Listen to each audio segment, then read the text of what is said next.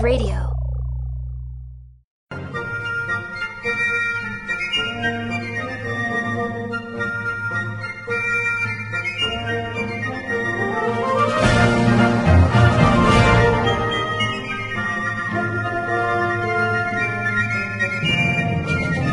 So Jason, again, if you push me, I will push you into a, wait for it, wait for it, wait for it, shallow grave.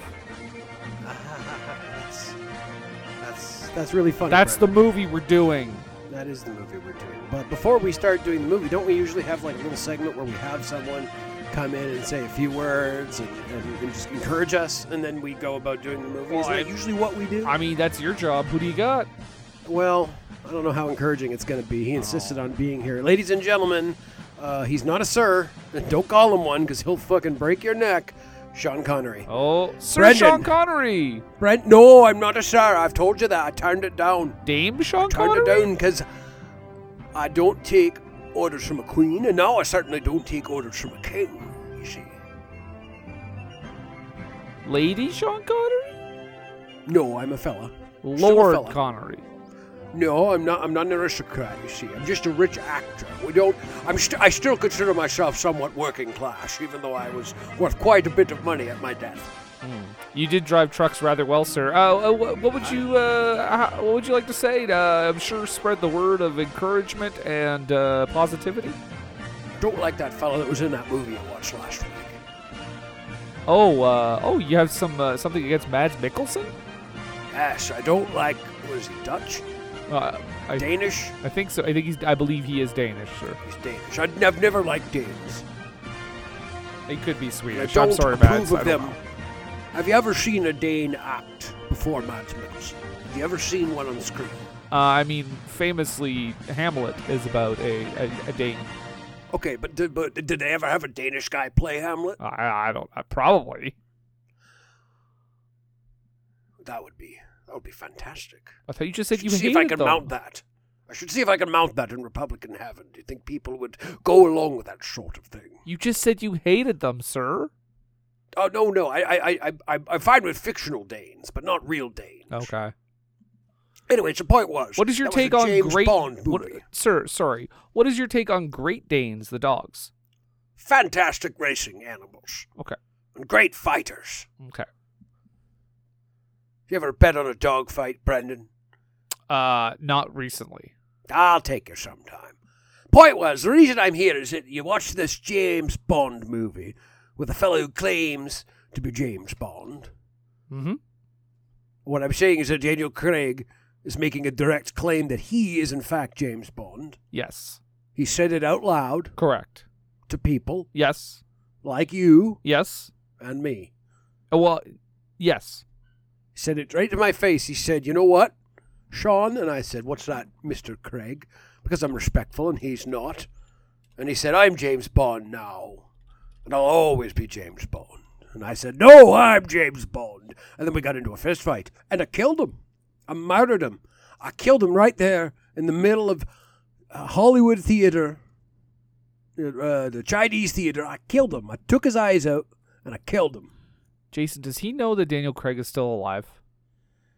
I can hear you talk, Mr. Connery. There's no possible way. I mean, Daniel Craig is clearly still alive. He went in to be in 3 more James Bond movies? No, you don't get it. I killed him, and then the globalists run the world. And don't stop me. That's true. Don't you say fuck all. It's true. The globalists who run the world, they cloned him, see? Wait a second. Did with Paul McCartney and like they did with Avril Lavigne. Wait a second. Yeah. Let's pull that. Let's see who you really are. You don't need to do that. You don't need to. Oh, I've been found out. God damn it. I thought I could get to you. I thought I could get through to all you through Sean Connery. And I come on this program and I just get I get unmasked. I didn't intend on this. All right, get out of here, you son of a bitch. Oh, Jimmy Stewart. Let me tell you, Mr. Stewart, I love all your movies, and I watch them all the time, and I really like Vertigo because I never was a fan of heights myself. Well, globalists love heights. Oh, you know where Mr. Smith is going? It's going right in your kisser. Oh, Mr. Stewart, I'll go. I can't do this right now. But you're a globalist, Jimmy Stewart. You're a globalist. Jetpack. Wait, so I invited dead Sean Connery on this show, but dead Sean Connery was being impersonated by real-life Alex Jones. Yes. We normally notice the difference between the dead and the living. What happened? That was a failure. That was a three-axis failure, Brendan, on your part, on my part, and on Jim's part. Listen, he was wearing Ghostface. I don't know. I mean, okay. It's not cool. It was really good Ghostface? It's not cool in 2022. No. Okay? Listen, back in my day, once in a while, people wore Ghostface. You ever seen Harvey? There was an imaginary rabbit. That was cool back then, but now you'd have to get a real imaginary rabbit to play him. Well, you don't want to take work away from that rabbit. No. Anyway, boys, I apologize on my behalf. Well, thanks, Jim. I'm not going to apologize on anyone else's behalf. Try to be better in the future. You got to worry about keeping Alex Jones out and Dennis Miller. If you could just keep those two guys out, we'll be good. Okay, but the parlor guy's fine, right? No, yeah, no, keep him out too. Fuck that guy. But he makes me laugh, Jason. I know he makes you laugh. He makes me mad. Okay, I'm gonna go back. You won't give me Parlor Plus. Listen, that's a premium subscription, and you know it. I'm gonna go back to the door. You boys, just start the show there. Yeah, we really should. We're 7 minutes in. Let's stop this.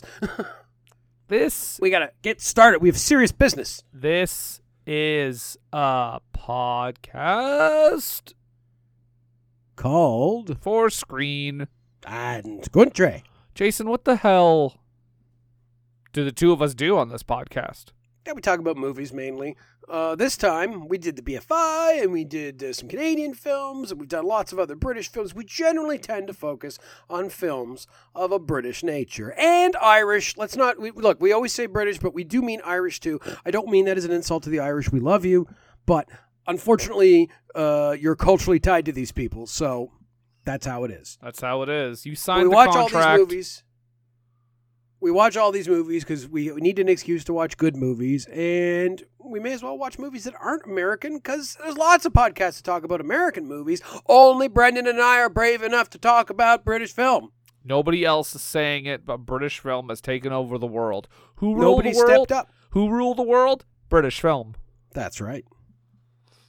They're coming for us, Brendan, but we can't stop, and that's why we need your money. We need your money. Alex Jones, get out of here. Oh, I slipped back in. Oh, I'm getting out of here. Oh, Jimmy. Oh, I love your movies, Jim. Bike zoom to the moon, pal. Okay. Well, you know what? I mean, Alex is gone, but, if you want to give us money that you would have given to Alex, we'd really appreciate it. Yeah, and if you want some, bullshit energy drinks, I guess we can conjure something up for you. We could probably, we could piss into some club soda and send it to you. Yeah. I mean, I'm already doing it right now. If you want me to bottle it and sell it, I'm in. There is a market for everything. But no, Jason, that is not our main goal on this program. Isn't it something movie related? Yes, it is. This week we are talking about a film on the Empire Top 100 British film list as we progress through it. We are talking about number 26 on that list, which is a filmmaker we've grown quite familiar with on this show, yes. Mr. Daniel Boyle, and he directed a film called Shallow Grave. And before we talk about Shallow Grave, though, we should read some comments from some listeners regarding last week's film, and that would be, of course, Casino Royale. Da-da, da-da. Wow, wow, wow, wow, wow, wow. Jason, comments are a thing that have been around since the beginning of time. I believe the first comment was made in 1412. Oh, what was that comment? By the Duke of Burgundy, who approached the current reigning king of France. Okay. And his comment was, I like your robe, but I think it would be better with a few extra sequins. And he was subsequently executed. Oh, wonderful. And that was the first comment ever. That was the first comment. And in fact, the history books note that when he walked up to make that comment, the very first thing he said was, and he screamed this at the king, was first. Oh, okay. Now I understand. The people are just making reference to it then. Yeah. No, it's what it's been. Yeah, no, it wasn't. There was one extremely literate historical student that made that reference, and I guess people are referencing him, certainly. But, wait. So do people not talk before 1412? No. It was people didn't comment. People would ask questions and they would get answers, but that was it. There was no comments. You would ask a question, you would get an answer, but there was no commentary allowed. See, I thought the first person to ever talk was Al Jolson because I only got all my knowledge from movies. So this is a learning experience for me too. I mean, certainly when it comes to people who spoke, Al Jolson up there, but no, it did exist before. One of our great speakers, Al Jolson. One of our great speakers, yes, absolutely. A man important in the speaking realm. That's right. But Jason, we do have some comments about Casino Royale. We talked about that last week. Shall I start? Go for it, buddy. Well, we are going to start off with Ryan Siroti, and I apologize if I'm saying that wrong. I have said it many times, and I'm not confident that I got it right yet. I think it's pronounced throat wobbler mangrove. Okay. There's a silent T there. Yep. I'm not seeing. Yep. Ryan says Casino Royale is a fantastic Bond film. It was needed for that character in a big way. The Broccolis saw what the Bourne films did, and they saw that they were out-bonded by Damon. I'm glad they shucked Brosnan. Worst Bond IMO. Ooh, we'll have to come back to that for a second. And grounded Bond in the real world. I like that Craig's Bond was fallible and screwed up. He was perfect for the 21st century. His tenure had peaks and valleys, mostly valleys, but a good overall arc for the character. I grew up with Connery and still my favorite for the bygone era, but Craig crushed it. Hot take on Brosnan. Yeah, I can't personally agree with that because Brosnan is my Bond. He was the Bond that brought me into the franchise. But I don't even think any of them are bad. Now, to be fair, I have not seen On Her Majesty's Secret Service. Ever? Although I hear that is a good one. No, just for whatever reason. Wow. I've never watched that specific one. There's probably a couple of Bond movies I haven't actually seen, but... That never happened to the other fella because I watched it. He just moved on with his life and like went surfing and shit. It was great. Yeah, he did. George Lazenby, man. He was in that other Bond-esque movie with Gene Simmons and John Stamos. From Kiss or the lady? Not Gene Simmons, the British actress. Starring John Stamos and. Gene Simmons. I don't know why I can't think of the name of it. You can check out my other podcast and try to guess what it is because I don't remember. Oh, okay. Well, damn. I guess you got to take your work where you can get it. We have a slightly differing opinion with our next comment, Brendan. This comes from one Patrick C. Taylor who writes... Hold on. Never Too Young to Die. Continue. Okay. That's the name of the movie. Oh, okay.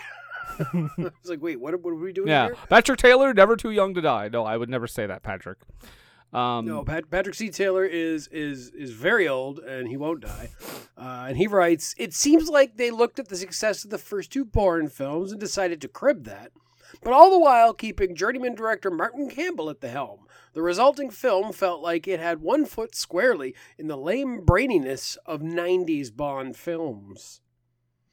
Well, Patrick, I don't know that I agree with that. I think, it was weird to keep Martin Campbell on, but he... I mean, obviously he adjusted. Yeah. He changed. Like Casino Royale is a very different movie, both in how it's made and how it looks, than something like GoldenEye. And I love GoldenEye, don't get me wrong, but they're very different. Yeah. Yeah, I don't see that. I don't see that. I'm sorry. I don't see any of that, goofy stuff. I mean, for better or worse, these are pretty serious Bond movies that Daniel Craig did. There's certainly some moments of levity in them, but especially this one, more so than the next one, which is very dour. But I would say that I don't really see that lame braininess. I mean, look, there's no way, especially if you've watched Die Another Day at any point, comparing that and where Bond was in that movie to where it ended up in Casino Royale. I mean, it's night and day. It's insane. Yeah, he had gone a long way. And now, again, don't get me wrong, I love Pierce Brosnan, but GoldenEye is maybe the only actually really good one. Yeah, of my opinion. Well, although I do like Tomorrow Never Dies. Oh, and I forgot to mention the last thing he wrote was Skyfall was the film I wanted Casino Royale to be. So don't think that Patrick Taylor doesn't like Daniel Craig as James Bond. He just, for him, Skyfall was the movie that he wanted, and good for him. And we'll get there. Patrick, don't worry. Maybe next week. Maybe. We'll find out. The wheel wants what the wheel wants. Yeah, exactly. Okay, well, Keith O'Neill says, to me, it was a brand new take on James Bond. With Die Another Day, it got way too goofy and absurd. I know they were also trying to tap into the Jason Bourne crowd with this one, and it worked. Yes, a lot of Jason Bourne references. I feel that. I feel that Jason Bourne definitely changed the action spy movie, again, for better or worse, because you get movies that are like, oh, integrating that in a really cool way, like Casino Royale, and then you get like, you know, a lot of pale imitators of it. I was gonna say, even beyond that though, like those Bourne movies were incredibly influential on just about anybody making an action movie of any extent, where there's like fight scenes and stuff. Like it's funny to think back, because I like that Jason Bourne movie. I haven't seen it in probably, 20 years, but like who would have thought that movie would be so like such an oeuvre movie of modern cinematic style? Very influential. I mean, I think it's if we were talking about American films on a top 100 list, I think it should be in the conversation. Yeah, for sure. For sure. It's very important. Yeah. So what do we got here? Oh, we have another comment. No. And it's from one Sharon Horwat. Oh. I had to get Sharon here. We put her right in the middle so she could let us know. Out of all the Bond films I've seen, I think it is the best. And it is the best of Craig's as well. I still don't really like the James Bond franchise, but this one is pretty good. So half-hearted thumbs up on Sharon Horwat's part. Well, there you go. And again... And I shouldn't say again, but we have someone saying, don't really care for these movies in general, but this one's a good one. And then we have people saying, this is my favorite one, and I've seen them all. So it's kind of all over the map. It kind of shows you why this movie was so successful. Yeah, I mean, yeah. Ultimately, I think it's a well-constructed, well-acted piece of cinema. Yeah, whether you like Bond or not, I think you can argue that. It's just a great movie. Yeah. Okay, and I apologize in advance. Ratis Beldavs says... My favorite Bond, I didn't really care for any of the later Craig films. And those movies have, I haven't seen, I think I've seen Skyfall previously. I know people love Skyfall. I know the general consensus on Skyfall is that it's really good, up there with Casino Royale. I've never seen it. Yeah, and I've not seen any of the other ones. I mean, I remember liking Skyfall. But yeah, they're divisive. I think, yeah. Some people like them, some people don't. So I think, but that's kind of like that's Bond. I mean, like how many actually universally beloved Bond movies are there? Yeah, maybe it's Goldfinger for sure. Goldfinger, GoldenEye. I would say Casino Royale is pretty close. Maybe GoldenEye, at least if you're a '90s kid. But beyond that, definitely like, Moonraker, probably Octopussy. Oh, obviously, Die Another Day. Say Never Again, the greatest one of all. Yeah. Well, I was going to say, I feel like Quantum of Solace got pretty negative reviews. I feel like Spectre was a little bit mixed, but I feel like No Time to Die did moderately positive. So, and then, of course, Skyfall and Casino Royale were both pretty much well-liked universally. What's our next comment, Jason? Our next comment, Brendan, comes from one Teague Dwyer, who writes, huge Bond fan.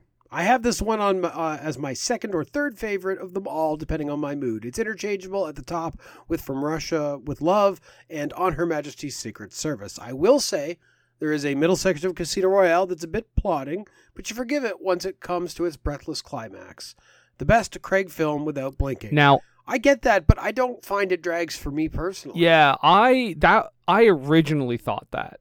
The card scene is, I'm sure, what Teague is referring to here, and if it's not, I'm sorry, but it seems like it. But I originally, looking back, thought, oh, I think the card game sequence is really long, and I think it kind of makes the movie slow. But looking back at it, it's really not. Like, it's chopped up really well. It's, like, edited really well. The tension is there. So, do you know what has happened in the interim, Brendan? What's that? You watched Barry Lyndon, and you watched that final scene, the duel scene. And you understood that sometimes tension takes time. And then you saw this movie and you were like, I get it. Barry Lyndon, great movie. Great movie. And I was just about to say, and we'll never cover it on this show, as if we cover bad movies. I forgot what podcast I'm on. Yeah, no. We'll probably never cover it because it's not a British film. True. Although, yeah. Our last comment comes from Vincent Franconi. I'm sure it's just Francone. But either way, Vincent, I love your name. It's okay to put a little stank on a name like that. Vincent, let's put some stank on you, Vincent. And he simply says, it's the pinnacle of genital torture films. Well, yeah. I mean, as far as all the genital torture I've seen in movies, yeah, it's definitely the most memorable. You know what's sad is if I sat down and thought about it, I could probably think of like 3 or 4 genital torture movies that I've seen. You've seen a lot of movies in your life. And I've seen a lot of movies that people told me not to watch for my own sanity, and I said, challenge accepted. And here we are, and look at you now. Look at me now, world. Wow. Take a look at me now. Na, na, na, na, na, na, na.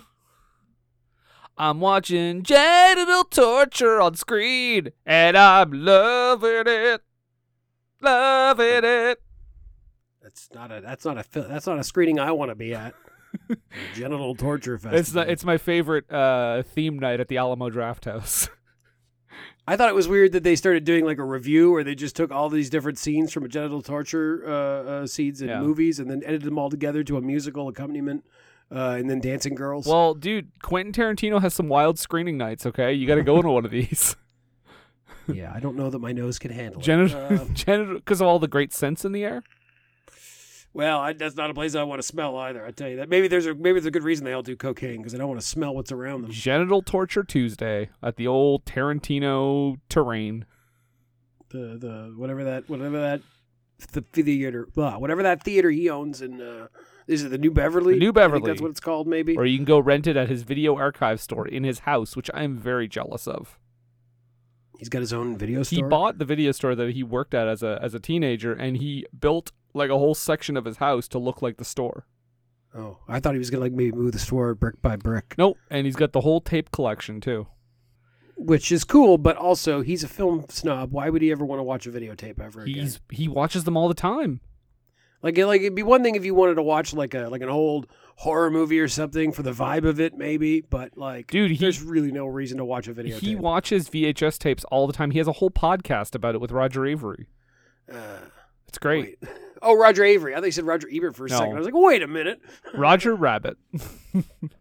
First off, Roger Ebert is dead, and second off, if he wasn't dead, his voice is a computer. Well, recently. Anyway, you know what? Anyways, is a downer. This is a long digression. Let's move on.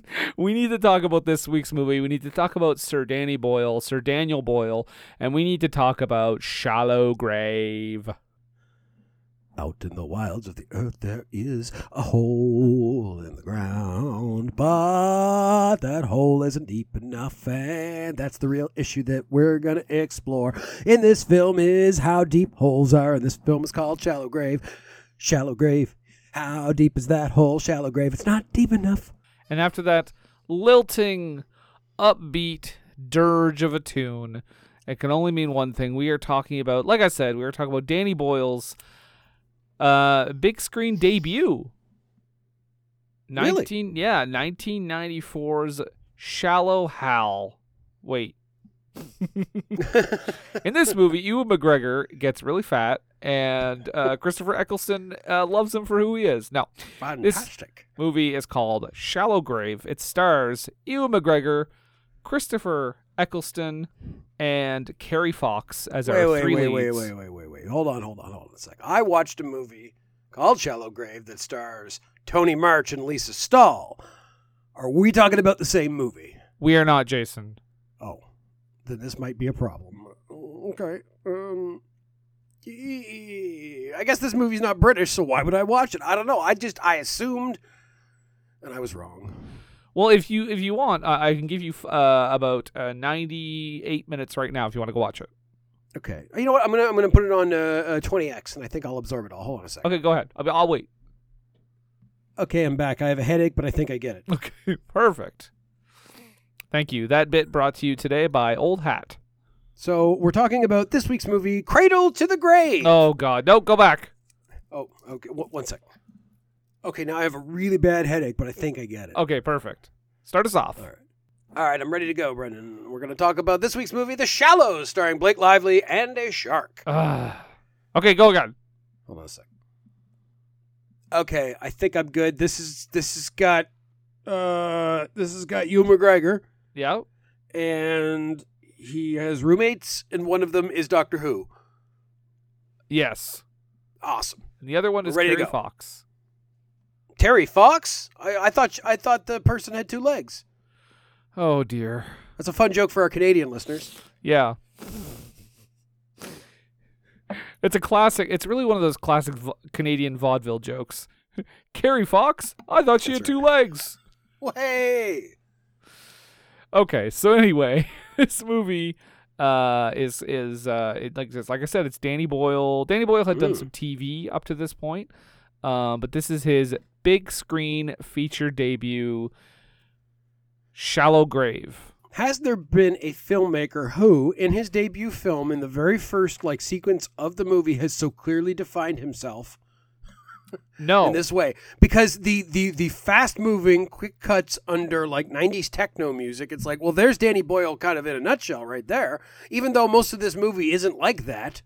I mean, that is an aesthetic that I associate with Danny Boyle. The most recent movie we watched of his was Slumdog Millionaire, and in Slumdog Millionaire, if I watched this movie and Slumdog Millionaire, I would say, oh, that they're both the same director.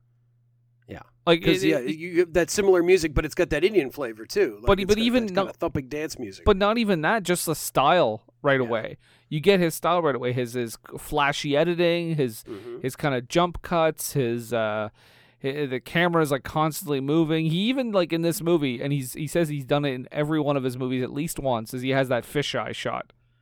Yes. That he said he did it in this movie, and then he just wanted to do it in every movie. So there you go.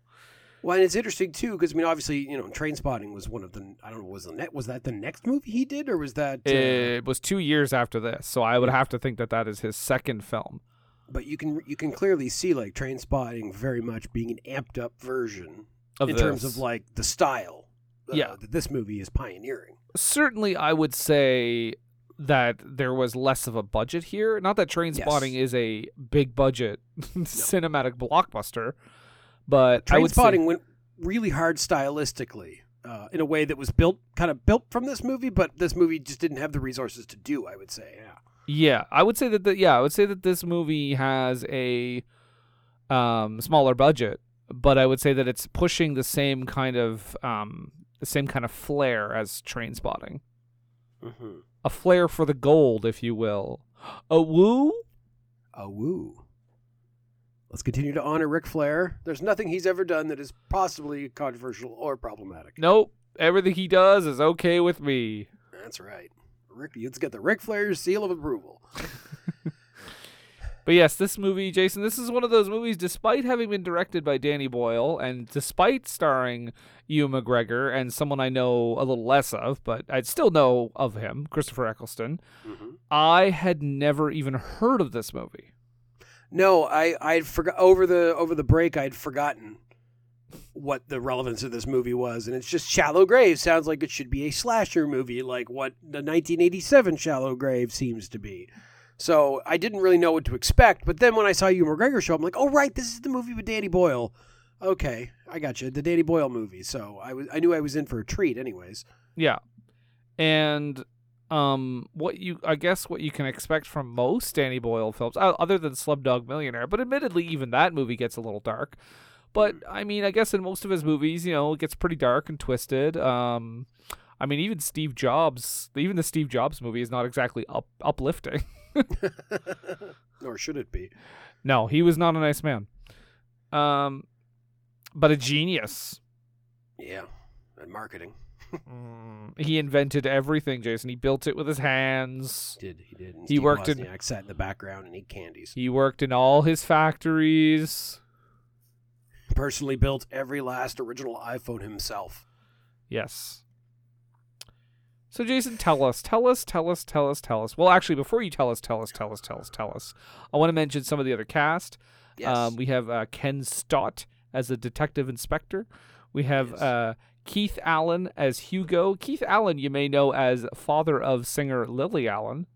Oh. And someone Danny Boyle was warned against when he cast him, saying, really? He is going to be a difficult person for you to film. And Danny Boyle said, I was pleasantly surprised by how easy it was to film him. Yeah, maybe that person just is shitty to Keith Allen, and Keith Allen just wants basic respect. Who knows? Well, looking around at Keith Allen's history, I wouldn't be shocked if he's a bit rough around the edges. But yeah, he said he didn't have a hard time with him. He plays Hugo. I suppose to his advantage, he's not in this movie a whole lot. No. Although we do see his dick. Plain as day. Yeah. Kudos. Right Kudos right to you. We get Colin McCready making a brief appearance as Cameron. Yes. I have questions about that, but we'll talk about it. You've got Gary Lewis as one of the potential flatmates. Jason, before we went on the air, Jason identified Gary Lewis as... he was the father in Billy Elliot, and he has a very tiny role in this movie. Yes. And then finally, last but not least, ladies and gentlemen, the man, the myth, the legend himself, Peter Mullan as Andy, a thug who is searching for Hugo and his money. And Peter Mullan, of course, is the lead from My Name is Joe. Oh, shit. I didn't put that together. I knew that name sounded familiar. Crazy. Yeah, so there you go. And, of course, directed by Danny Boyle. We've talked about Trainspotting, 28 Days Later. We've talked about Slumdog Millionaire. I think this is our fourth Danny Boyle film. I feel like there might be another one in there somewhere. I don't know. I'm about to find out. Trainspotting 2. That was the one. That's the one. Yep. So, Jason, tell us basically what this movie's about. Well, the upshot of this movie is that it's about a group of roommates looking for a new roommate to join them in an apartment, and they find one, and then he mysteriously dies. They're not really involved in it, but he mysteriously dies, and they find a large briefcase full of cash in his room. And so rather than report this death to the police, they decide to keep the cash and deal with the body, and that kind of spins out into the... excitement and fun and thrills and chills and spills that then happen over the course of the rest of the film. This is a kind of a classical thriller, I would say, but it's also, it is comedic too. It's quite funny at points. It gets darker like Danny Boyle. It gets darker as it goes. It definitely gets darker as it goes. And these three main characters are interesting. So we've got David, who's played by Christopher Eccleston. He's, a button down chartered accountant. He's who I thought the sympathetic lead was going to be. For the first 20 minutes, I thought, okay, this is our guy. I argue there's not a sympathetic lead. But more than the others, I'd say. I thought he was going to be at least the one that we were most concerned for. So initially we have David, who very buttoned down, very regular guy. He's a chartered accountant, which of course, as we know from all British humor, that the chartered accountant is the most boring job. Didn't they say, isn't there a joke in this movie or something where they say, like, it's the most boring, but you're effective? And he's like, are you calling me boring? Well, he's like, but, we're not very exciting, but we get the job done. And you get the job done. He's like, are you saying I'm boring? And no, you get the job done. Yeah, right. So that's Christopher Eccleston. And then his girlfriend, of course, is Juliet, played by Carrie Fox, who is a doctor, I guess. Now, you say girlfriend, but... Well, they seem to be in a relationship of sorts. They seem to be in a very open, one-sided open relationship. Well, is there any obvious... we have that moment on the dance floor where she kind of steps on Alex's face and he looks up her dress and kind of kisses her foot, but... Or are they actually having something going on? No, I don't think she ever actually cheats on him, but I get the feeling right away from the beginning that... And this is not me saying, this is not me criticizing or making a point or anything, but, I am making a point, I guess. But right from the beginning, I think the movie alludes right away that this is a character who will cling on to whatever she thinks is the winning side. I think we can safely say that. And then to come, we'll circle right back to that. But then we have Alex, who is he seems younger than David. He's a journalist, I guess, a hack journalist. Ewan McGregor. Played by Ewan McGregor. And he says he's a hack journalist. He doesn't pretend that he's anything but. No. And he's a bit out there. He's very outgoing. He's very loud. He has a very strange sense of humor. And we have these three characters that are living together for some reason. And so when this movie opens, the initial opening sequence is them trying to find a roommate. And this is when we see Colin McCready for the first time, who's just, this nice little nerdy guy who comes in to see about the room, and they interrogate him. About a bunch of stuff, and then they tell him to fuck off, basically. They're very patronizing to him and send him off, and they have a big laugh over it, and I'm like, what are they doing? I don't get it. Are these all awful people. And I guess, yeah, it turns out that he's just laying pipe because they are all awful people. So they interview the guy and they send him on his way, and they're very patronizing to him, and they all have a big old laugh. And it's like, are these like that really struck? It really, you know, rubbed me the wrong way. I'm like, are these fucking people terrible? It turns out, yeah, Danny Boyle's just laying some pipe because these are all terrible people. We learned in the course of this movie, all three of them for different reasons. Jason, I have to ask you right off the bat because this comes up right here, and I know this is a sensitive subject, so I'm gonna say it as delicately as possible. Okay. What kind of redhead representation does this movie have right from the get-go? Because this poor little guy is this little redhead character, and he gets abused. But I mean, the movie's not pretending that he's a little weirdo. It's saying, you know, it's very sad. So, do you feel like the movie is working in your interest here? When it comes around later on, and he beats the fuck out of Alex, sure, yeah. It all works out for the best. So it passes the Rexdale test? Yeah, absolutely. Absolutely. Perfect. A redhead is insulted, but then that redhead then gets revenge. But so are it all there, works out. But there aren't two redheads that talk to each other that is not just about a person that without red hair. That's a good point. And yeah, there's not how many movies outside of like Raggedy Ann have more than one redheaded character that talk to each other about a person that has red hair. Exactly. I feel like 3% of all movies pass the Rexdale test. It's a very slim number. It's a very exclusive club. By the way, that's now called the Jason test. Yeah, it's actually named after me, Jason. It's like getting into Studio 54 in the 70s. It's real exclusive, but cocaine. But the drugs are good. Drugs are good. You heard it here first from Brendan Wall, kids. Drugs are good. Kids do all the drugs. This has been a message from the government. Don't say that. Yes. What government? I didn't say. Premier Blaine Higgs on drugs. Use them. Do them all. Use them, kids. Day to be damned. Yeah. Oh, okay. So you're okay with the representation. That's good. But yes, Danny Boyle dares to his first movie, and immediately is like, "Fuck you." Every character's unlikable. Yeah. Except for David lesser so than the other two at first. Yeah, because David seems normal, I guess. She seems like she feels like she's got something going on, and Alex is just nuts out of the gate. He just feels crazy. Alex feels like not super far removed from his character in Trainspotting, to the point where I was like, where's the scene where he does heroin? Because he's just as wild as that guy. But there's no drugs in this movie. There's no drugs. There's no guns. Danny Boyle made it. Apparently went out of his way to make sure there were no guns in this movie because he wanted it. He felt like the moment he puts guns in it, it gets Americanized, it gets fetishized, and he wanted to make it. He said that in an interview. Apparently, didn't need any. Now, I was actually shocked. I didn't think about it while watching it, but after I read that, I was like, oh yeah, shit, there wasn't a single fucking gun. Yeah. Didn't think about it, though, because it's like thugs beating up people. I mean, there's been plenty of movies where that's involved, and the guns don't come out till later. Yeah.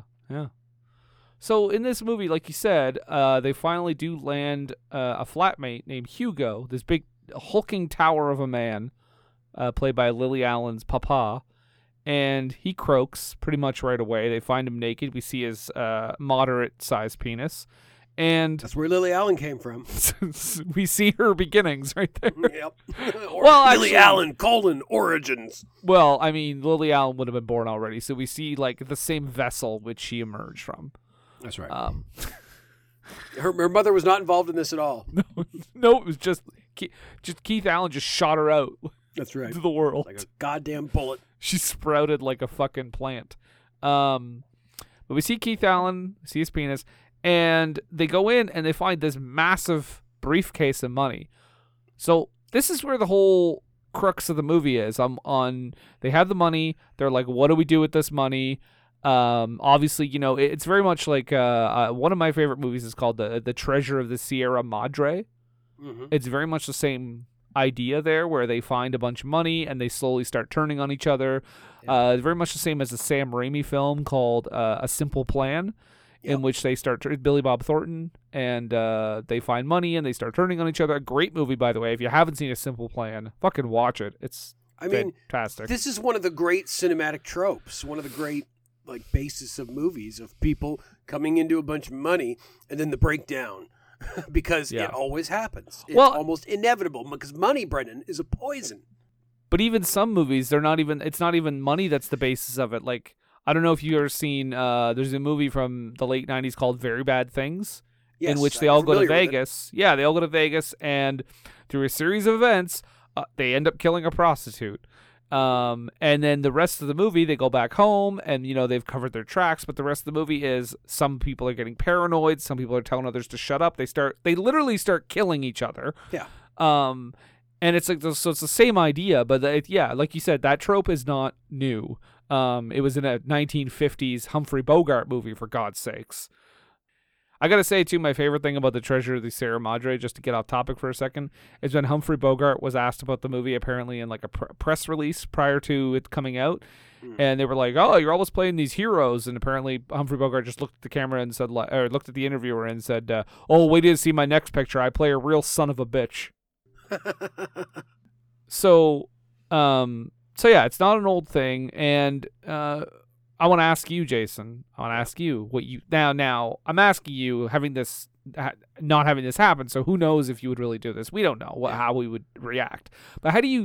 What would you do? Realistically, skim enough off the top that I thought I could get away with, and then call the police. Now we quickly learn in this movie that this is not just like a thing where it's not only the thing where they're gonna turn on each other and.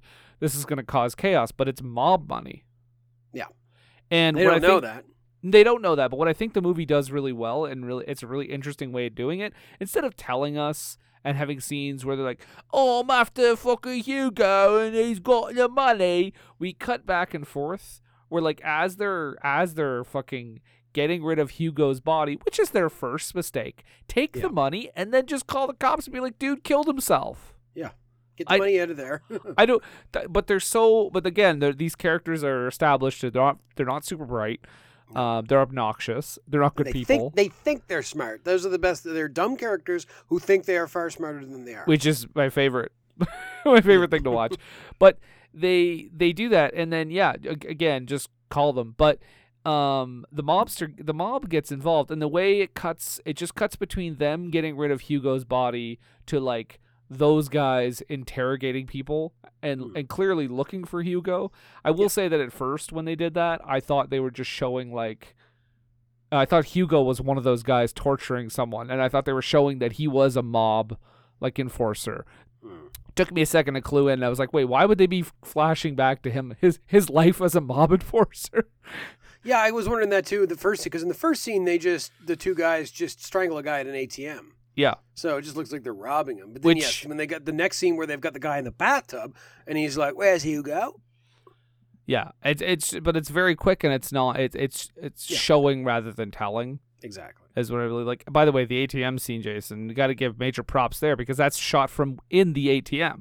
That's very cool. I mean, not actually, but you know, it looks like it is. You see the words that would be on the ATM screen. And I love that, when they bash the guy's head and the blood streams down, and then eventually it's like, thank you, next customer.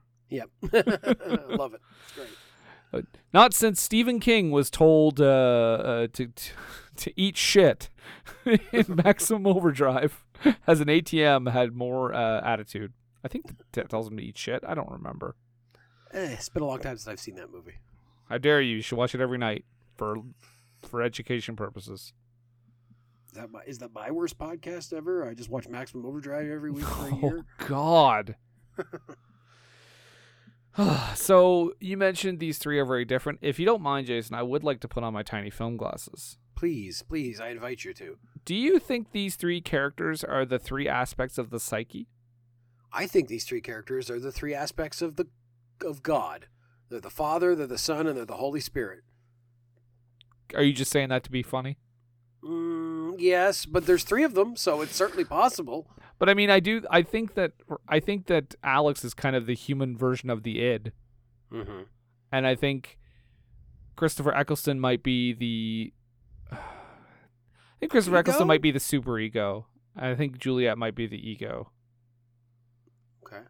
But I don't know enough about Freudian psychology to tell you. Well, I mean, I don't know. I just think... I'm putting it out there. If anybody has seen this movie, which I feel like not a lot of people have. I think I look at them as like... So David is a character that starts off normal and grounded. And then over the course of the movie, he's changed. He gets meaner and more paranoid, and the money poisons him. And it's a thing that he does not want to be involved in, really, initially. He doesn't want anything to do with it, and then he gets involved, but he doesn't want to actually have to deal with, cutting off the hands and feet of the body and smashing in his teeth. He doesn't want to do that, but he draws the short straw, and he fucking does it, and that changes him. Now, you said the money changes. I think what you said changes him. I think it's a combination. Sorry, I should say. Yeah, because it's obviously the fact that he not even murdered a guy. He just that he defiled a human corpse and hid it, as well as taking this money, and then realizing that the money is the root of the problem anyways, because he decides to kind of hold on to it and protect it. Yeah. Well, it's almost like... Because, I think, obviously, the fact that he has to chop the body up fucks him up, and fucks his whole psyche up forever. But also, and then when they have the money after, I think it's a thing where, well, I've done all this. Clearly, I need the money now, or I just did it for nothing. Yeah. Yeah, I think he's trying to find some way to justify... the horrible thing he did, I guess, in the sense of the money. But it ends up that he's willing to go a step further, and he kills those two guys that come for him. I mean, they're going to kill him or take him somewhere, but he's able to do it a lot easier. Yeah, those are the two. Well, that's an interesting thing that Danny Boyle does again, because you see the cross-cutting between them and the mob guys, and I don't know about you, but I thought, okay, these are the main threats right here. Hmm. And they show up, they put a plastic bag over Alex's face, which always unnerves me. That's always an extra step. You could stab someone in the back 1,000,000 times in a movie, and I'm like, okay. But you put a plastic bag over their head, and I'm like, oh, fuck. Yeah, exactly. It's extra uncomfortable. Yeah, it's next level. So they do that, and they get Juliet down, and then as soon as they go upstairs to the attic, which is where David is, he, we just see them fall. He hits them with a hammer, and you're like, oh. Well, that element is out. Unless we have more mob guys showing up later, that's it. Exactly. It's it's sort of wrapped up with a bow at that point. Yeah. So once they dispose of the bodies, which David does in the same spot where he disposed of the first body. But did you notice the other detail? So the first time, they cut the hands, they cut the feet, whatever. They break the teeth so that nobody can identify the body of Hugo. Yeah. But the second time, when David does all of that for the other two bodies... There's a news report, and you hear that he actually took some skin off. Yeah, I remember that bit, but there was no, I wonder, there was no indication of what that meant or what the purpose was. I heard that, and then it was it was never resolved. Well, I just thought it meant it was there to tell you that David is doing unnecessary things. He's enjoying it at that point. It's almost possible. I mean, you could argue, too, that if there was skin removed, perhaps it was an identifying tattoo that needed to be taken off. I don't know. Something like that. I think that's to show. He's gone off the deep end even more. I think you're probably right in this situation. It's probably demonstrating his. Yeah, because he starts off not wanting to do it at all. Yeah, and now they're like, also this happened. And you're like, wait, or unless he's getting so paranoid that he's like, I have to take the skin off too because they could identify him with the skin. I don't know. Yeah. So now let's go back to that moment where they find the dead body. David is obviously kind of in shock, and I'd never seen a dead body before except my grandmother, but she wasn't dead, which is a weird thing to say. But you know what? When you're in shock, his grandma was a vegetable. Yeah. Whereas the reaction of Alex and Juliet is much more flippant. Oh, yeah. This guy's fucking dead in their apartment, and they're just Alex just starts going through his shit. Well, Alex is immediately oh, shit, how do you think he did it? Yeah. And then, of course, he eventually finds the drugs. And then what's crazy is that, and again, right there, I'm like, that's why I thought, oh shit, Alex is going to be our main threat here, because he seems to be a sociopath at this point. Yeah. But you're like, no, he's just not taking this situation seriously at all. Mm. And especially when they find the money, he's the one that finds it, and his eyes just light up. Like, he's forgotten all about this dead body in seconds. Yeah. And Juliet is right there with him. Juliet, who is a medical doctor. So it stands to reason that she wouldn't necessarily be devastated by finding a dead body in her apartment, because it's something that she sees in the course of her work. You know, it's nothing new for her. Yeah. But also that, yeah, she's a bit glib in her reaction too. And so, yeah, you're looking at this at the beginning, and I was like, actually, because it's funny, at the beginning of this movie with the whole like roommate thing, I was like, wait, is this movie going to be about them just, they're like finding somebody to thrill kill? Like, this is like they're interviewing roommates, but really they're just trying to find somebody to kill. I thought that's where it might go. They're just trying to get A's in class, like Dead Men on Campus style. Exactly. Yeah, they want to push their roommate to suicide. Oh, Mark Paul Gosselaar, man, you are a fantastic actor. What? I also really like that guy who humped the couch. Lachlan Monroe. Was that him? Yeah. That movie was funny when I was a kid. I don't know if it holds up so much. I'm not going to watch it ever again, because I want that to hold up, because I enjoyed that very much as a kid. You guys ever get horny? You just want to fuck this couch or hump this lamp? Not particularly.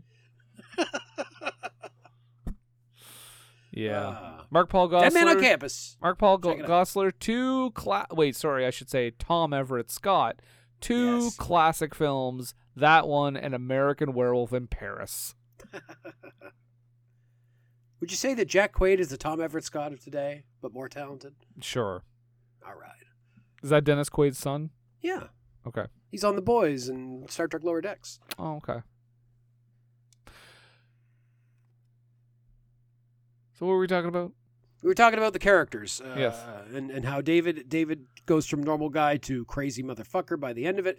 We've got Alex, who appears initially to be a sociopath, but then turns out to maybe be a little less crazy than we thought.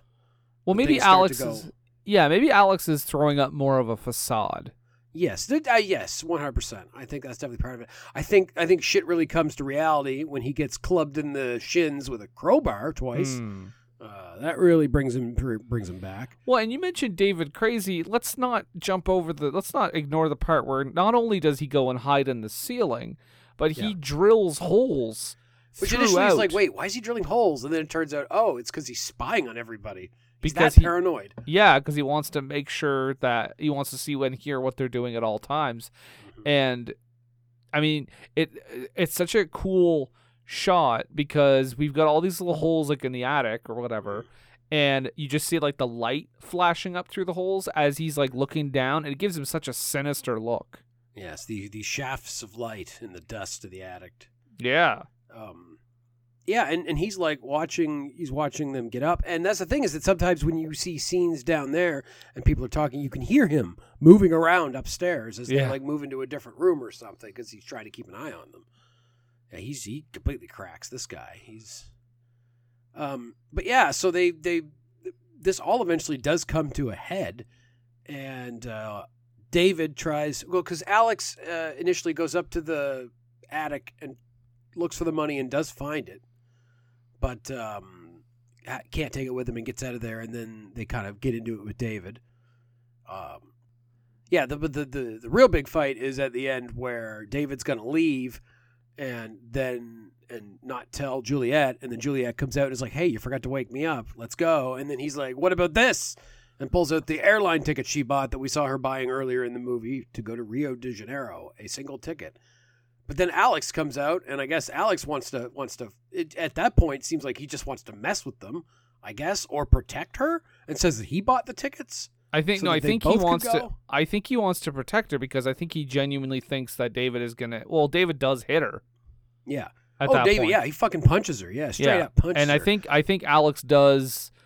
That's what I mean. Like, I don't think any of them are completely likable, but I do think we see a little humanity in Alex, at least. Well, David does throw the first punch, and it is into Juliet's jaw. So he's the bad guy at that point. But So he is. So they Alex jumps on his back, and they end up tussling. And David grabs a knife and stabs Alex in the shoulder. Yes, which is, looks quite painful, and is about to grab another knife and finish him off. And then Juliet stabs David through the throat, which was insane. I was not really expecting that. Not expecting that.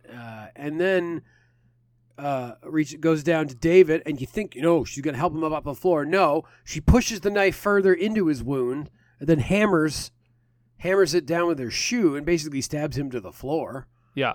And then takes off with the briefcase. And then we see her in the cab or whatever, and she opens up the briefcase, and this answers a thing that happened earlier, that because we have a scene earlier where we see Alex with a bunch of newspapers that have the headline on it, like Triple Corpse Horror, when they find the bodies, and he starts ripping the pages, like the covers off. It's like, wait, what is he doing? And then we find out he made fake bundles of money and put it in there, and he put it under the floorboards in the house. So kind of the last shot of the movie we see is him lying on the floor smiling, and then we pan down through the floor, and the money is underneath the floorboards, which is something that I think, if I remember correctly, he suggested very early on in the movie. It's like, why don't we just put it under the floorboards rather than put it in the attic? No, he does. That's exactly what he does. Chekhov's floorboards. And so it turns out he's ultimately the one that seemed to be the smartest, because he knew where the money was, and they both were fucked. Well, she just ran to the airport because she knew she had to get out of there because she murdered a guy. Yeah. And David's dead. He didn't actually murder anybody. And now he's got the money. So Alex wins. But he's going to end up in prison. Maybe. I mean, for what crime? Yeah, I don't know. The cops show up and he's got a knife in his shoulder. But also, by the way, what's with they're like taking pictures of him on the floor. He's not dead.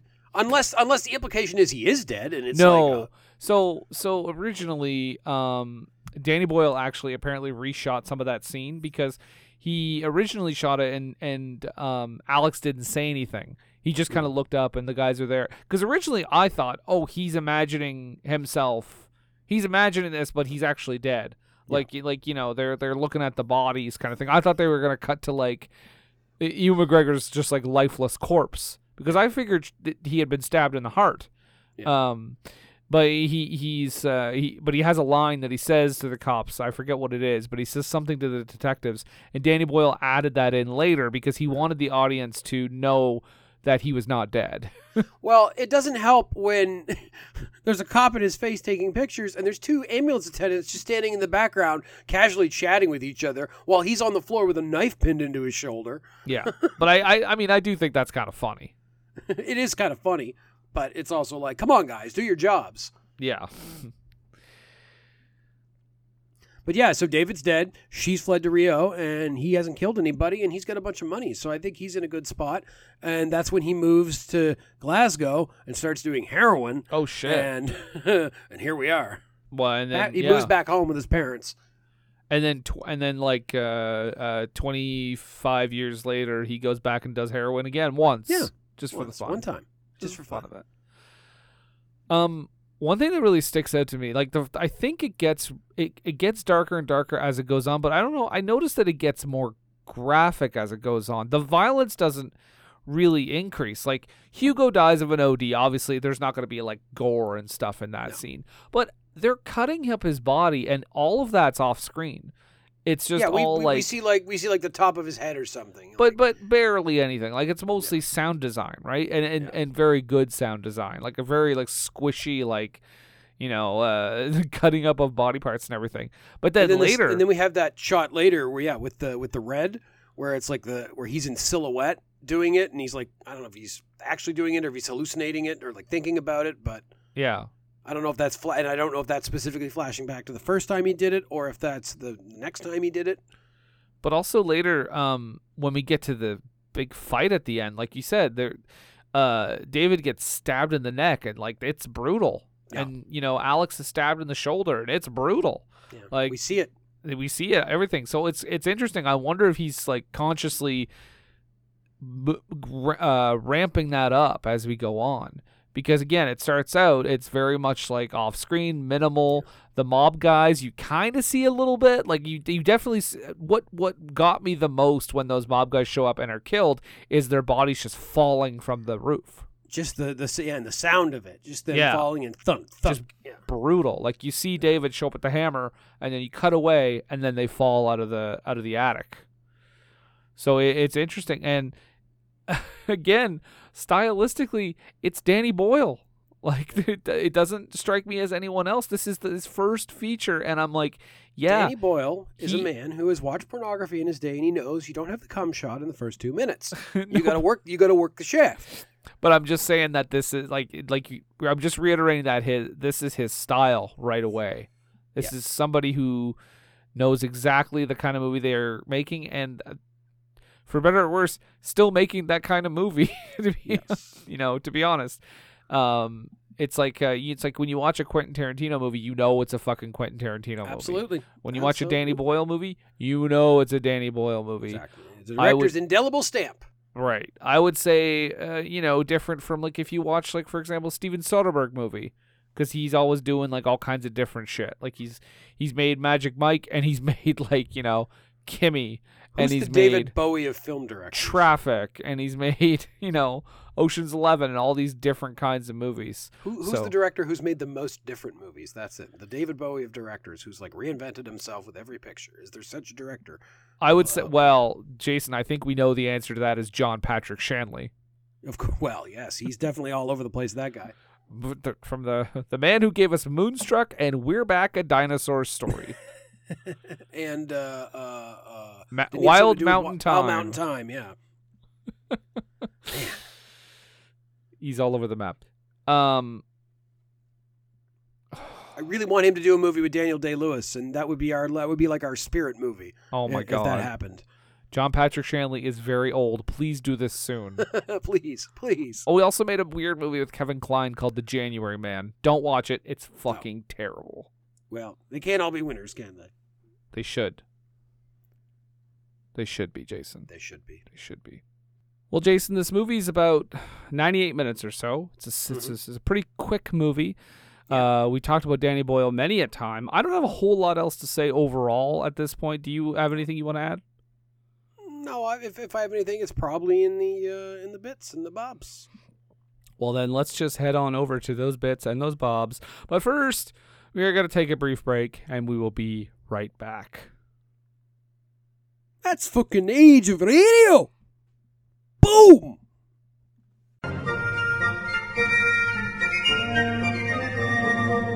Bits and bobs! Ow!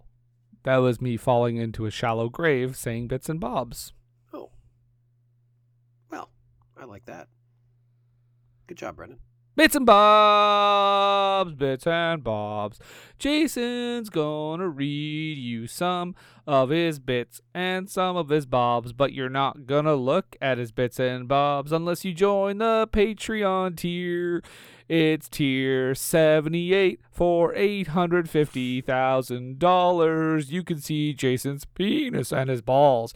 Penis and his balls. Penis and his balls. Jason asked Katrina if it's okay if we make an $850,000 tier. We can show your penis and balls. Jason, bits bobs. I mean, I don't care what she thinks. If I can get $850,000 for that, I'm down. Also, I love that we have 77 other tiers. Well, there's a lot. They're all just basically... It may not even be the top tier. 78 may not even be the top.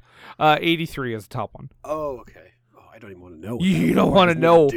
You don't want to know what I do to you in that one. Oh, no. I wrote Danny Boyle ass music and fast shot. We already talked about that. But yeah, Danny Boyle establishes, he says, this is me right out of the gate. And we know who he is. I saw Christopher Eccleston's name, and I said to myself, fantastic, because I watched that Doctor Who season. The music gave me a little bit of Run Lola Run vibes, but that was not what this movie was at all. Mm.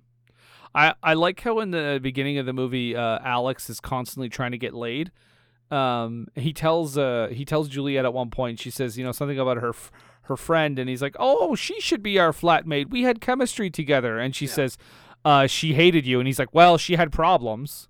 As if, I mean, this, maybe this is because this is a movie made in 1994, but it's like, oh yeah, so he just wants to use their roommate search to find somebody to fuck. He wants to find a sex toy. Well, I also don't think out of the three, I know I did say that Alex has probably the most positive traits eventually. I don't think he is supposed to be an angel by any means. No, certainly not. When they're asking the questions, some of them are really funny to me. And when David says to one of the possible guests, I think it's like a housewife looking lady, he goes, "Do a little freebase maybe from time to time." Yeah. That's where he got the idea to try heroin. Yeah, exactly. I wrote, was that the dad from Billy Elliot? It was the dad from Billy Elliot. I got a question. On this show, we talked about Ewan McGregor a few times, like just in the movies we've talked about. I don't think we've seen a completely unlikable Ewan McGregor character yet. Well, I mean, in Trainspotting, I think he's a lot of fun. He has charisma. I mean, how many... I feel like there's... Is there a movie where he's played the villain, like maybe early in his career? Or... not early in his career, but he is the villain in Birds of Prey. The Harley Quinn movie? Yeah. Who does he play? Who's the villain? Black Mask. Black Mask. Huh. Yeah. So does he wear a black mask? At times, he's also basically a narcissist. The narcissist, Lex Luger? Is it based on that character? Fucking say that. He's my favorite wrestler, the narcissist Lex Luger. Oh, I've heard. Yeah, you love him. 5-star matches all the time. At one point, so we have a running bit where Juliet is always getting phone calls from people, and she never wants to talk to anybody. So she even gets Hugo, who she doesn't even hardly know, to answer the phone and say she wasn't there. She does it as a test, right? She's like, "What would you do if someone called for me?" And he's like, and somebody's like, "Oh, I give you the message." She's like, "No." And then she's talking about some guy that on the phone, and he's like, "Oh, he's not a patient, but he does need treatment for a certain weakness." And Hugo says, "The human condition." Yeah. And then we get some casual boobs. Carrie Fox gives us a little taste. You know, I didn't even note that, but when I saw it, I was like, "Oh, they're very comfortable with each other." Yeah. She just opens the door, grabs the thing she needs. We get a little taste, and then Alex closes the door. But at the same time, I think she knows what she's doing because Alex does look a little distracted by that. It's true. So I think it's like, oh yeah, I'll flaunt them right in front of you, and guess what? You ain't getting this. Take it. You will take it, and you will like it. The writer guy was interesting. They described him as he said he was a writer, which is a great cover because nobody. I mean, how can you ever? If you say you're a writer, you're a writer, I guess. Who? What? Who says that? Oh, I do. No, I've said that. If you say you're a writer... No, who's in the movie is a writer? Oh, Hugo. Oh, Hugo says that he's like a writer at one point, just as a cover, I guess. I got a question. Does the money change them or heighten them? I would say the money definitely... The money and everything around it changes David, I would say. Well, and other stuff too, yes. Juliet, it definitely heightens. Yeah. I think she's the most consistent character throughout this, and she's maybe the most coldest and most calculating. Well, what really stands out to me is that moment where her and Alex are kind of like backing off of David because they're afraid of him. Yeah. And then she goes up to David and starts like seducing him and like saying, you know, we should be back together and everything. And then Alex comes in and suddenly Juliet and David are on the same side because it's almost like she's like, well, this guy's gonna, if it comes down to a fight between the two of them, David's obviously gonna take him out. Yeah. So I want to be on the winning side. Oh yeah. She knows how to work a room. This girl. David has a line that I really like when Alex and Juliet starts spending the money, and Alex is in drag, by the way, at this point in the movie, just for fun. And David says, how much did you pay for this? Like the video camera. And they're like, 500 pounds. It costs 500 pounds. And he's like, no. 500 pounds is what you paid for it. We don't know what it will cost us yet. Because he's worried that, you know, they're just going out and buying all this expensive shit. I mean, he has a point. Yeah. It's going to start to look weird. People notice. Yeah, it's going to start to look odd if you're just suddenly, you know, this lower to middle class income guy going out and spending all this money. Although I would argue that none of them are lower to middle class income. I mean, one's a chartered accountant, one's a doctor, and one's a reporter. I mean. Probably doing okay. Probably doing all right, yeah. Also, the money, I got to say, I love it when a movie puts a little extra time into their props, and it's clear that they did with this because the money looks real. It looks like real circulation money that's been, like, bundled up. It's not, it's because a lot of times in movies you get like a briefcase of money. It looks like it's straight from the mint, right? It's because it's fake money. It's because it's been cut or whatever. Hasn't been ever been used. Looks brand new. But this shit looks like it's been used. This looks like drug money. Oh, they clearly took it and like damaged it a little bit first. Absolutely. Alex, clearly a fan of our podcast, Jason, took one of our recommendations. Did you notice that? What was it? Watching the original Wicker Man. Oh, right. Yes, he was. Yeah. And then later he was watching some football. And then a weird game show called Lose a Million, which I don't know if it's real. I haven't looked it up, but it seemed real. In this game show, it's you're not your goal is not to win $1 million. It's to lose $1 million. Yeah, absolutely. Yeah. I like the oddly quirky detectives, too. We didn't really talk about them, but when the detectives are interviewing, I think, David at one point, one of them says to the other, it's like, you know, I'm going to write this down. He's like, do you want me to use... and he's like, yeah, my partner's going to write it down. He's going to use numbers or words. It doesn't really matter. And he's like, "What? By the way, what are you going to use? Both, sir." Oh, very good. Very good. Yeah, they're like... They're weird. They're a bit weird, and they're kind of hard boiled too. Where these guys are, like, this detective clearly knows what he's doing and is very unsettling in his role. Yes. So when they're deciding what to do with the body, the line that made me kind of chuckle was, Alex says to Juliet when she's like, "I couldn't do that." She's like, "Juliet, you're a doctor. You kill people every day." It's like, well, she's like, well, it's not like that. It's like, well, yeah, she doesn't murder people, and also, you guys didn't kill this guy. This guy died on his own. Exactly. My last note, I just want to mention. I know you have a few more, but my last note is just that I like the irony towards the end of the movie when Alex finds out that he's been given the story of a lifetime to cover the murders that they committed, or that David committed, to the bodies that they buried one of them and David put the other two out there. Yeah. And he shows up as a reporter. He shows up as a reporter in just like a pound of flop sweat. Yeah. Just like, I'm like, man, he may as well have like worn a sign around his neck that said guilty. And then he ducked out in the middle of the press conference with the police inspector. So that, you know, as if that didn't look suspicious. And he's like running back to his car. Right. Again, these three are kind of idiots. Yeah. Yeah. Then we get that nice moment where Cameron, well, they're at a fundraiser and they're at the table drinking, and Cameron is one of the waiters, the redheaded guy from earlier.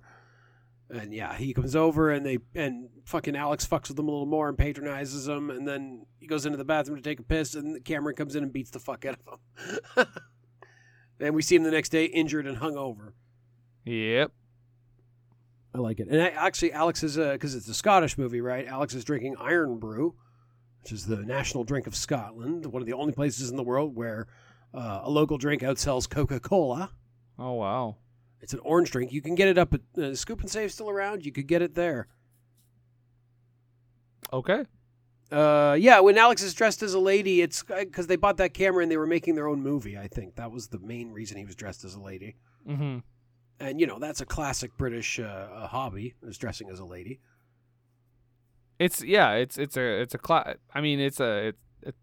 A lot of British comedy is, you know, cross-dressing. Yeah. And I recently saw a picture that was quite lovely of during World War II, the boys were doing a drag show, and they there was an alert, and they had to go man their anti-aircraft gun, and all these guys are wearing pink dresses with helmets on as they're manning this anti-aircraft gun. It was quite funny. Where's that movie? Yeah, exactly. Where is that movie? Oh, but you can't make it in these woke times. Loosely base it on that and turn it into a movie where they actually have to fully go to battle in their dresses. So first off, I'm not sure why there's a big thing of water up in the attic. Maybe that's like a holdover from old times in Britain, and it was like a rain catcher of some sort. But don't quite get that. And then he stores the money in the water, which I guess is a good place to hide it, but he has to bag it up and seal it up or whatever. And I was kind of wondering why he did that. I guess the only real reason I could see, and we see it later on, is that if somebody tries to steal it, their hands get wet. So if you have wet hands, then I guess you would... Yeah, I never really put that together. I just was like, I guess that's just a symptom of his poisoned mind. I don't know. Could be. I mean, it's a place to hide, because why would you think to look in the rain barrel or whatever? Yeah. I was wondering... At some point, I was like, oh, man, is he going to open that and the money's just going to be floating around in there? He must have sealed it good, because the money was dry. As a bone. I thought maybe he would fuck those holes, but no, he just used them to spy on them. You always think somebody's going to fuck the holes. Well, when there's holes around, I mean, it's always a possibility. It's an option. And at one point, they have that moment with the police where David's being interviewed, and they think that 4 people live there, and he says 3, and he keeps asking them, "Who told you there were 4 people here?" Which, I mean, come on, like that's the most like suspicious thing you could say at that point. You keep asking, "Who told you?" as if they're going to tell him, which they didn't. But again, at least in David's part, though, he has like pretty much fully lost his mind. Yeah like the other two are doing dumb shit. And seem to be otherwise pretty much have their wits about them.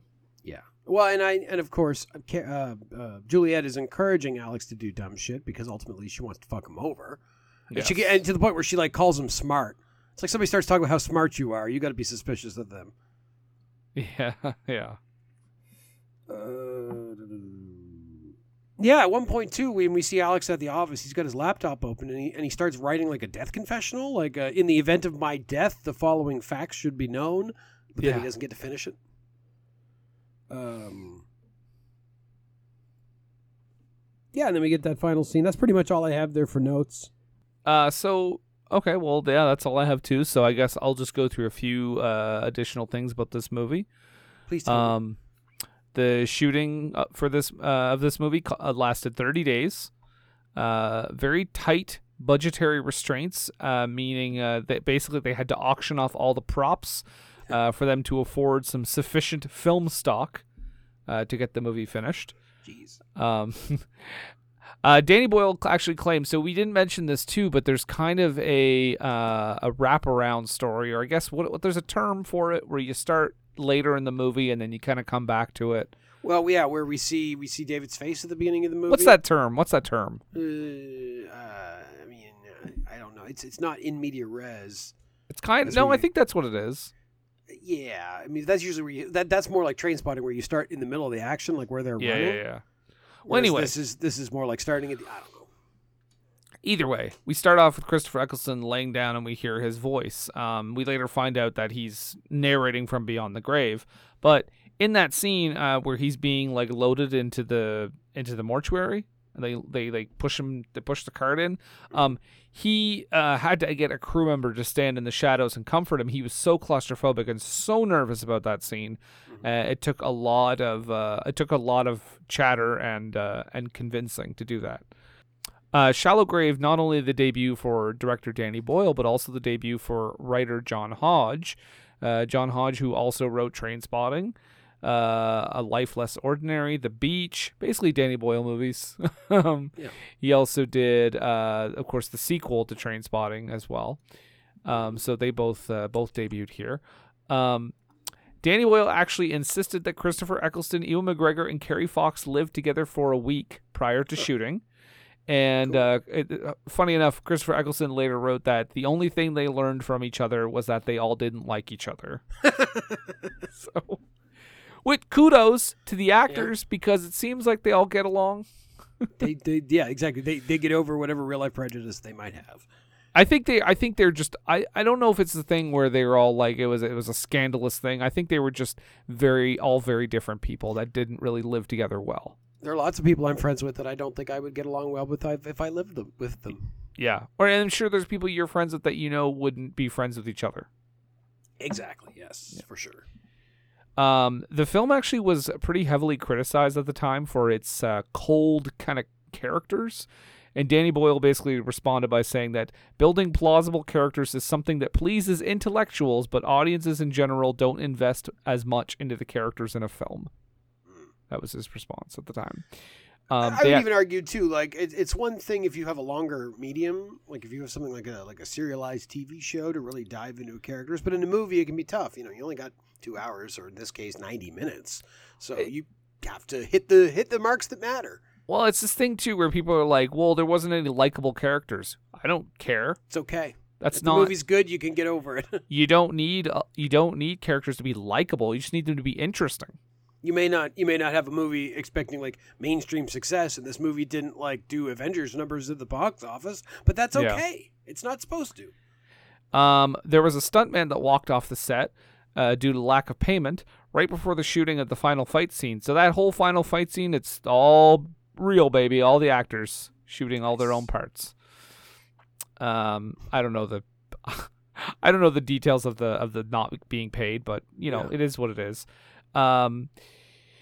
This movie was received well. It was the most commercially successful British film of 1995 with a gross of £5.2 million. It only made about 2.8 million in the US, but overall, the movie cost $2.5 million, like US, if you make it US numbers, and made about 20 million US. So it did fairly well. That's a good return for a movie that I've never heard of. Yeah, absolutely.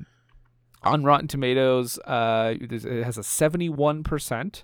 It says this black humored thriller features characters who are more obnoxious than clever. During the second half, the movie descends into gratuitous violence. Empire Magazine gave it a 5 out of 5 and said, "This, the debut feature from acclaimed TV director Danny Boyle, is the best British thriller for years, a chilling and claustrophobic heartstopper centering on a moral dilemma destined to fuel many a dinner party conversation." The Independent wrote, "What makes this film fascinating and exciting is its marriage of British setting and American B-movie format." And Variety Magazine said it's a tar-black comedy that zings along on a wave of visual and scripting inventiveness. However, they were not all positive. In fact, one of the most famous critics of all time, Roger Ebert, gave this movie a 2 out of 4 and said, "All the materials are in place, but somehow they never come together." And then the New York Times was also critical of the movie and said, "Misanthropy overwhelms his film in ways that prove more sour than droll, despite the presence of skillful actors and a bizarrely enveloping plot." This does not go to the Oscars at all. This does go to the BAFTAs, and it wins one award. Best Picture. Close. It wins Best British Film. Oh. Yeah. Sweet. Yeah. So there you go. But Jason, I want to know what you think, and I want to know if you think it's going on a list. We've gone through a few Danny Boyle movies. What do you think? This is a strong debut. This is a really good movie. I enjoyed it. Love the actors in it. I don't think it's as good as Trainspotting, and I don't think it's as iconic as Trainspotting.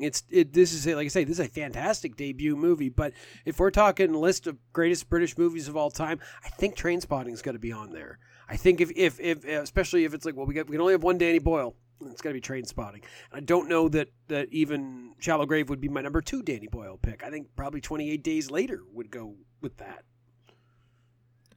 But that's not to say this isn't great. I really enjoyed this movie. It was good, and it's 90 minutes, so it's taut. Some fun performances, some good gore. Can't argue with that, Brendan. Yeah, I would say that it's a good movie. Again, I'm with you. I don't think it belongs on the list of like best ever, but it's certainly a solid movie. Much like you said, if I got 1 Danny Boyle, it would be Trainspotting, and if I got 2, it would be 28 Days Later, and if I got 3, it'd probably be this, because I probably wouldn't put Slumdog on there. But yeah, I don't think it needs to be on this list though. But it's certainly a good movie. It's a great debut movie because it's really good. And it was recognized. I mean, it got Best British Film that year, but it's also there's still room for him at that point, because you think about those directors that debut with their like magnum opus and then they never make anything as good. Like, it's also hard to justify against 2 or 3 other movies that are very well known and very good, that are cultural icons that are embedded into the very like fabric of the culture. Yeah, whereas Shallow Grave is not. Well, I mean, certainly Trainspotting and 28 Days Later, Slumdog Millionaire may have fallen off the map a little bit in terms of that. Agreed. But for a period, it certainly was part of the cultural fabric. Right. That's like when the artist won all those awards, and then who fucking remembered what the artist was like 10 months later? Yeah, exactly. Should watch that sometime. A movie I still want to see. Yeah, me too. So yeah, I mean, it doesn't. It would be ridiculous to move either of those two movies off to make way for this one because it just doesn't have the cultural cachet. But it's good. I enjoyed it. Watch. You can't. If you want something good to watch, you can't go wrong with this movie. Give me something good. Give me something good to watch. And this movie would fill that role. But Jason, now we come to the point of the show where we do something a little crazy, a little weird, a little out there, a little spooky. What are we going to do? We are going to spin the Wheel of Fate. The Wheel of Fate decides what the next movie we watch is. So, oh blessed wheel, give us your spin and let us know what we shall watch next week. It's kind of like the Wheel of Fortune, but less right-leaning. Exactly. And this wheel will not pose for pictures of Marjorie Taylor Greene. I assure you of that. But we don't have our own Vanna White. It's just me and Brendan. So sorry. But here we go. Spin, spin, spin, spin. What is it going to land on? What are we going to do? Okie dokie. Jason, we're gonna completely shift gears. Okay. I'm down and you know what? That's a great pun for what we're gonna talk about because we are gonna watch and discuss Days of Thunder? No. Oh. The documentary Senna. Oh fuck yes. Yeah. I've seen this documentary before in the last 3 or 4 years, so I'm excited to watch it again. I have not seen it. I'm excited. I know of his tragic ending and that is it. So there you go. We'll talk about Senna, our last, I believe, documentary on this list, and talk about it. And of course, you'll get Jason's hot take about documentaries apparently not being movies. So we'll get to that again. Nobody counts. But that's that. So find us all over the web. We're on websites all over the place. Use your Google Chrome. We're in all your favorite web rings. Be sure to sign our guest book. Don't use Internet Explorer, you fucking caveman. You use Netscape Navigator like a fucking pro. That's right. And get your GeoCities account started up. It's free. For now. Yeah. Find us, we're on Facebook. Just search for us there. You can find us on all the podcast apps, but our home base is Age of Radio. But if you want to find us on any other podcast app, just type in the search bar. You just type For Screen and Country. If you want to find us on Twitter, it's FSAC Pod, as in For Screen and Country Podcast. And that is in no way endorsement of the current Twitter, but we're still on there for the time being. So check us out. It's sort of the internet town square. Much it is what it is. It is what it is. It'll all fall apart soon. Well, everyone's going to die. That really depends on what the meaning of is. I don't like where this is going, so I'm just going to say, Jason, where can they find you? They can find me over on the Twitter, and you can find me on Hive at Jason D. McLeod. That is MacLeod. So, yeah, do that. Yeah, do that. And he'll tell you where you can find his... briefcase of money. It's at the end of the rainbow. Oh, I've said too much. Oh, that's so specific and detailed. I'm not actually a leprechaun, and that's not why I like Irish people. Jason's just made himself into a stereotype. So there you go. So that's it. So we'll say ta-ta for now. Join us next week for Senna. And I guess as we just wrap things up here, I guess I just got to say to you, God save the king. And for Screen and Country, I'm Brendan. And I'm Jason. I wish the queen were around. Her puns are more fun. Yeah, the king's a real stick in the mud.